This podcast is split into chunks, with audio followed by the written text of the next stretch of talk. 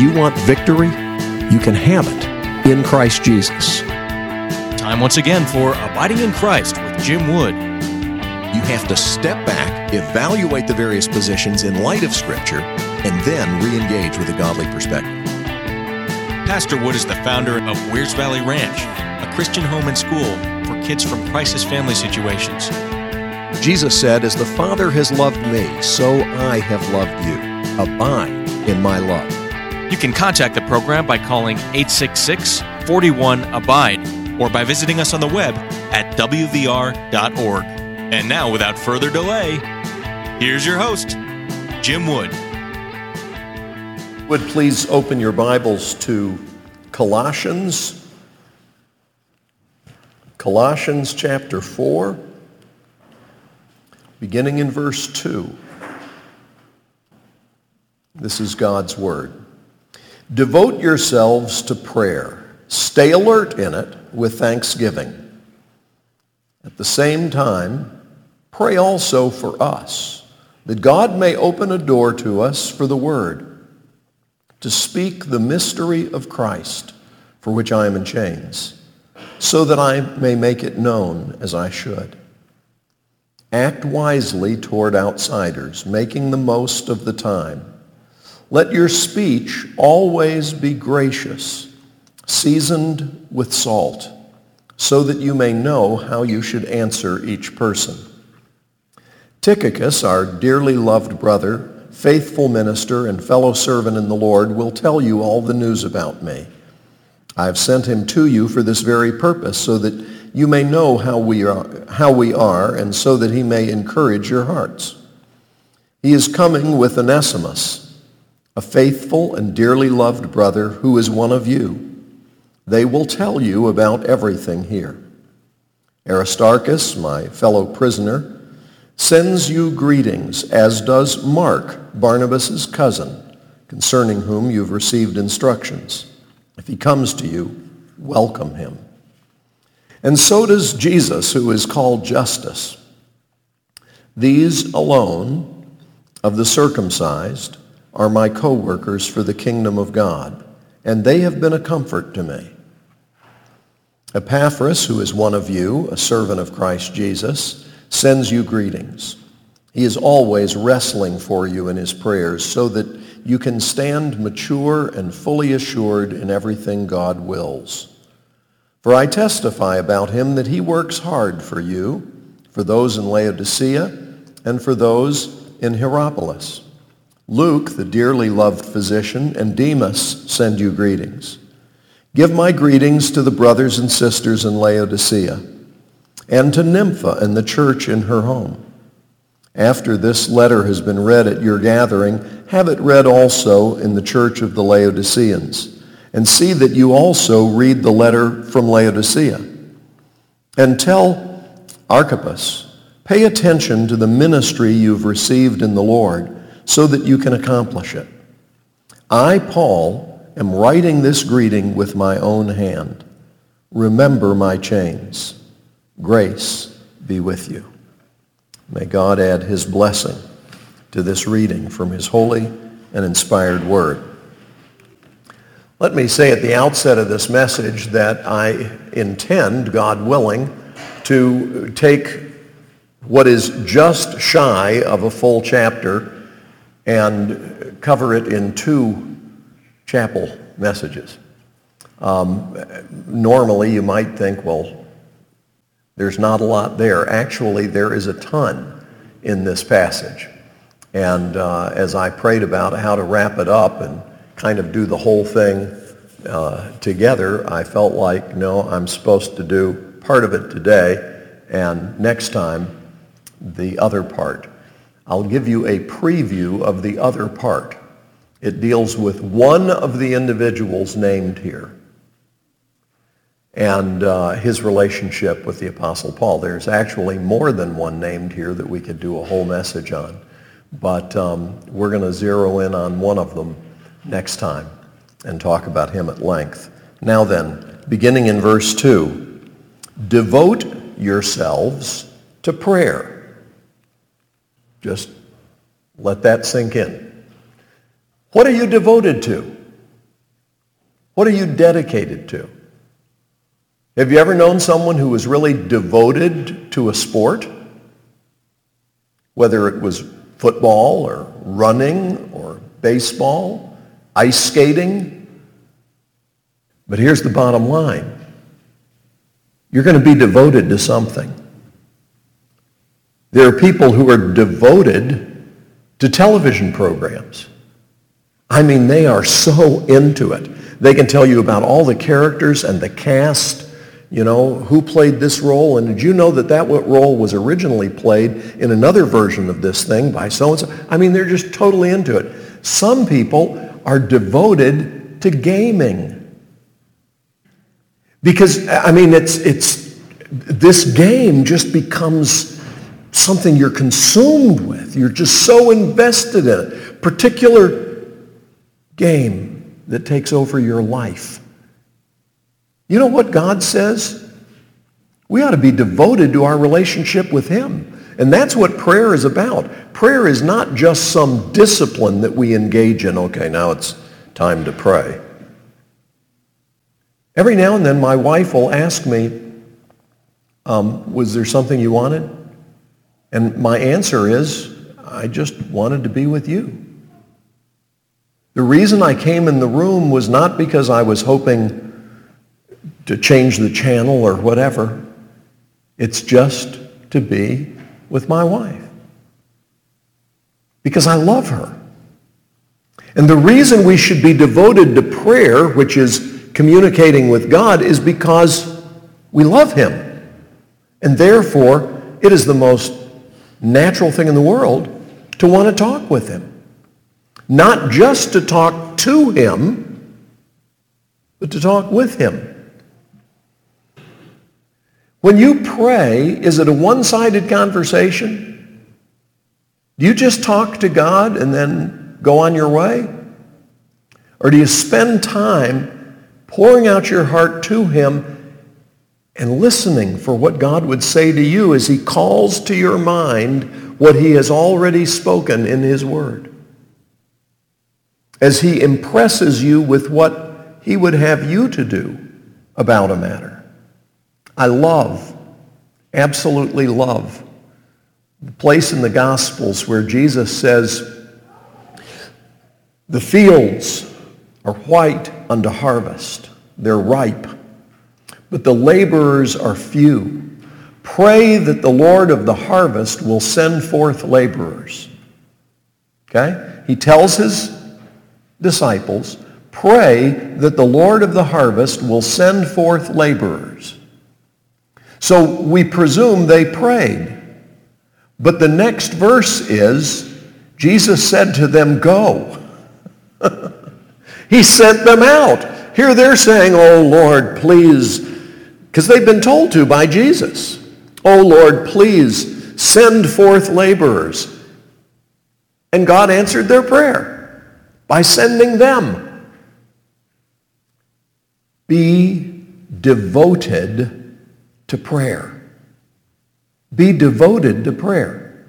Make that communing with God the thing you're devoted to. Well, can we still be really into athletics? Yeah, sure. But your relationship with the Lord should be far more important to you than any athletics. Whatever it is that you're engaged in, do it all for the glory of God. We already saw that earlier in Paul's letter to the Colossians and it's in the scriptures repeatedly. Whatever you're doing, it should be for God's glory. So be devoted to prayer. Devote yourselves to prayer. Stay alert in it with thanksgiving. Why does he say stay alert in it? How many of you here have ever found your mind wandering while you were praying? Yeah. Okay. Apparently, this is an old problem. This is something having to do with the nature of humans and prayer. Have you ever found your mind wandering while you were talking to somebody else? Okay? Do you ever ask a question and then while they're answering, you're thinking about something else? And then you think, oh my goodness, what did they say? And that's just human nature. He's saying, be devoted to prayer. Stay alert in it with thanksgiving. One of the best ways to stay focused as you're talking with the Lord is to have an attitude of gratitude, thanking him for the various things he's done in your life. It's amazing how your perspective will shift and your outlook will get a lot happier if you begin to focus on what do I need to thank God for? Now just pause. What do you need to thank God for? Uh, uh, I, what's the answer you're looking for? How about everything? In everything, give thanks. Okay, so in everything, regardless of how bad it is, give thanks. Well, that's not all. Give thanks for everything. Really, is that in there? Yes. Well, how can I give thanks for something that goes wrong? What's kind of the worst evil act that people have ever done? How about killing the only person who's ever been perfect? And yet we call it Good Friday because God took that and made it the means by which we are saved. It was done through the evil actions of wicked people, and yet God was the one who was at work fulfilling his plan from before the creation of the world. So whatever's going on in your life, I love the Corrie ten Boom story where she found it hard to believe that everything was for their good. Her sister, Betsy, kept insisting, yes, it's all for our good. And when they got to the concentration camp, and they were being herded into the barrack where they would sleep and where they would live. It was so infested with fleas that they just covered the people with bites, adding insult to injury. And Corrie asked her sister, even the fleas, Betsy? Even the fleas? And Betsy said, yes, even the fleas. We thank God and do you know what they found? I've told you this story before. The fleas were so bad that the guards would not come into the barracks. And as a result, though they had physical misery, they were able to have a ministry to the women in that barracks and share the gospel with them and share the scriptures that they had smuggled in. Because even the fleas were used by God for good. Betsy didn't survive the concentration camp. But Corrie did. And she told that story again and again.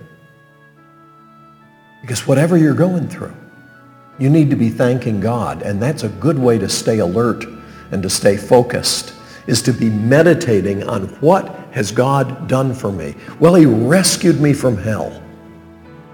I was headed for destruction, and God reached down and saved me. And everything else on top of that, my food, air to breathe, lungs that work, a heart that beats, for all that he's done for you. And you'll never run out of things to talk with him about.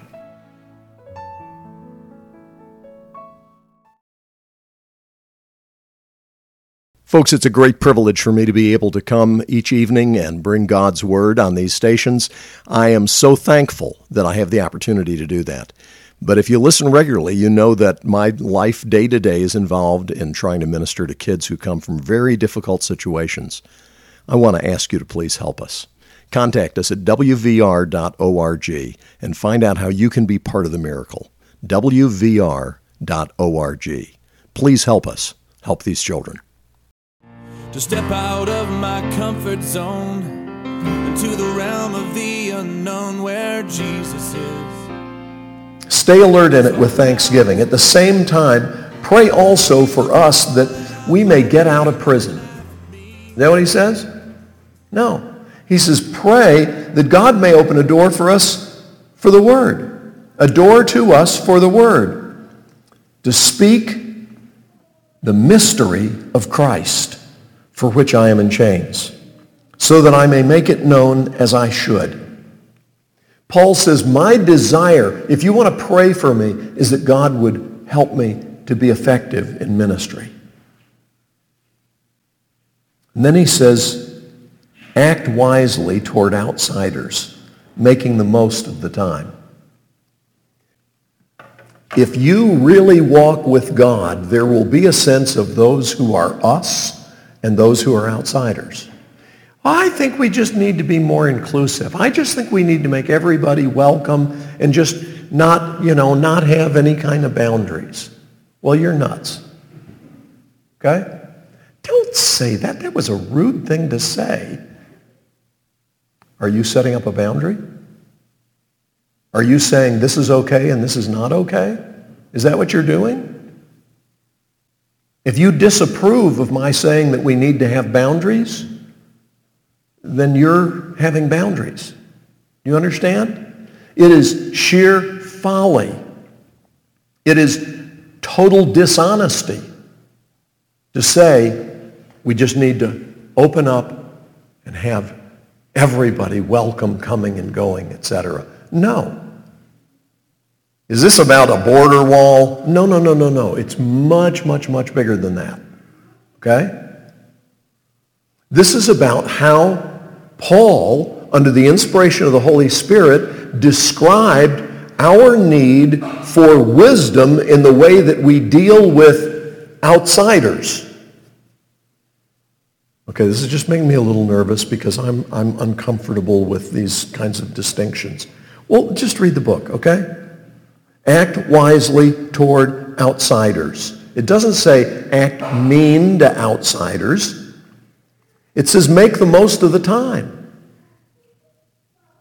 Focus on the reality and treat people according to the need. One example of this is when Paul's writing to the Corinthians and he says, when you're conducting your worship services, be sensitive to the fact that there are going to be people who don't know the Lord, outsiders, who are going to come and if you're behaving this way, they're going to think you're crazy.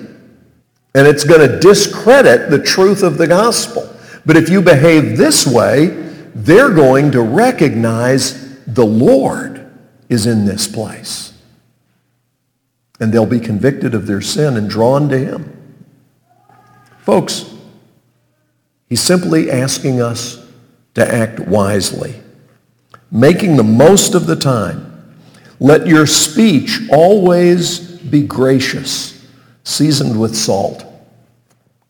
What does that mean? Well, first of all, it means let your speech always be gracious. If grace shapes whatever you say. It is like putting salt on food, which not only preserves food, but it is used to enhance the flavor. If, if you, now some of you are going to disagree with me on this, but you're just wrong. if you go to taste some food and what you taste is salt, that's too much salt. Okay? If you use the right amount of salt, what you taste is the food. And you taste the food more, and it tastes better, and you want more of it because of the salt. Okay? Salt has that effect. Did you know that there is salt in chocolate chip cookies? Why would you put salt in something sweet? Because it actually enhances the sweetness. I understand that there are those who disagree. Because we try to lower our sodium, not have too much of it in our diet, and it's healthier for you if you don't have salt everywhere. But in your speech, you need to have salt. Okay? It needs to be seasoned. Your speech needs to be seasoned with grace. It needs to be preserved from rottenness. Don't let your speech be rotten. Let it be flavorful so that you may know how you should answer each person. When you're talking to people, realize that not everybody should get the same response. Not everybody should be given the same answer. Jesus waited until after Lazarus died to go even though been, his presence had been requested. Lazarus was dying. His sisters were concerned. They sent word to Jesus. They knew Jesus loved Lazarus and them. And so they sent for him and he waited because he only did what the Father told him to do. And when he showed up, Martha met him. And she said this to Jesus. And Jesus answered her this way. When Mary came out and talked to Jesus, she said the exact same thing that Martha had said, word for word. The exact same thing. And so Jesus answered Mary the exact same way he answered Martha, word for word, right? No. You look at that story and you see Jesus responding to two sisters completely differently when they had both said the same thing to him. Why? Because Jesus knew what each one needed. And you and I are supposed to let our speech be gracious, seasoned with salt, so that we might in dealing with outsiders and with others. Know how we should answer each person. It's not the same for everybody. I say things to you all here in chapel that sometimes make people uncomfortable because it's just, I can't, I can't believe he said that. I, I don't understand it. Why would he say that? I mean, I'm, I just don't get it. Well, it's because over time I'm trusting that you'll begin to follow my thought. It doesn't always happen at the start. I've had people come up to me when I've preached various places and they say, I really liked what you said, but at one point I wanted to laugh out loud. And I say, well, I wish you had. But I want you to understand that I'm, I'm sharing with you things that I would not say to everybody else hoping that in the context of life together in this community, you learn how to understand, how to process. Jesus sometimes said things that drove people away. And the classic example is when Jesus saw a large crowd was following him, but their hearts weren't with him. And Jesus said, I tell you the truth, unless you eat my flesh and drink my blood, you can have no part of me. And the crowd went, okay. And they left. They abandoned him. And Jesus turned to his disciples and said, are you going to go too? Did Jesus just not control himself well? Was he speaking out of turn? Or did Jesus say exactly what the Father told him to say? Jesus' disciple Peter said to him, Lord, where would we go? You alone have the words of life. Let me tell you something. I'm a very imperfect person, but I'm giving everything I've got to try and point you to the one who is perfect because he's really perfect. And if something about me is troublesome to you, please look past the dirt on the window pane and see the view. Look at Jesus. He will never lead you astray. Trust in him. You've been listening to Abiding in Christ. If you have questions that you'd like for us to tackle on the program or comments that you want to make, I want to invite our listeners to call 866 41 Abide. That's our toll free number, 866 41 Abide, or contact us on the web at wvr.org.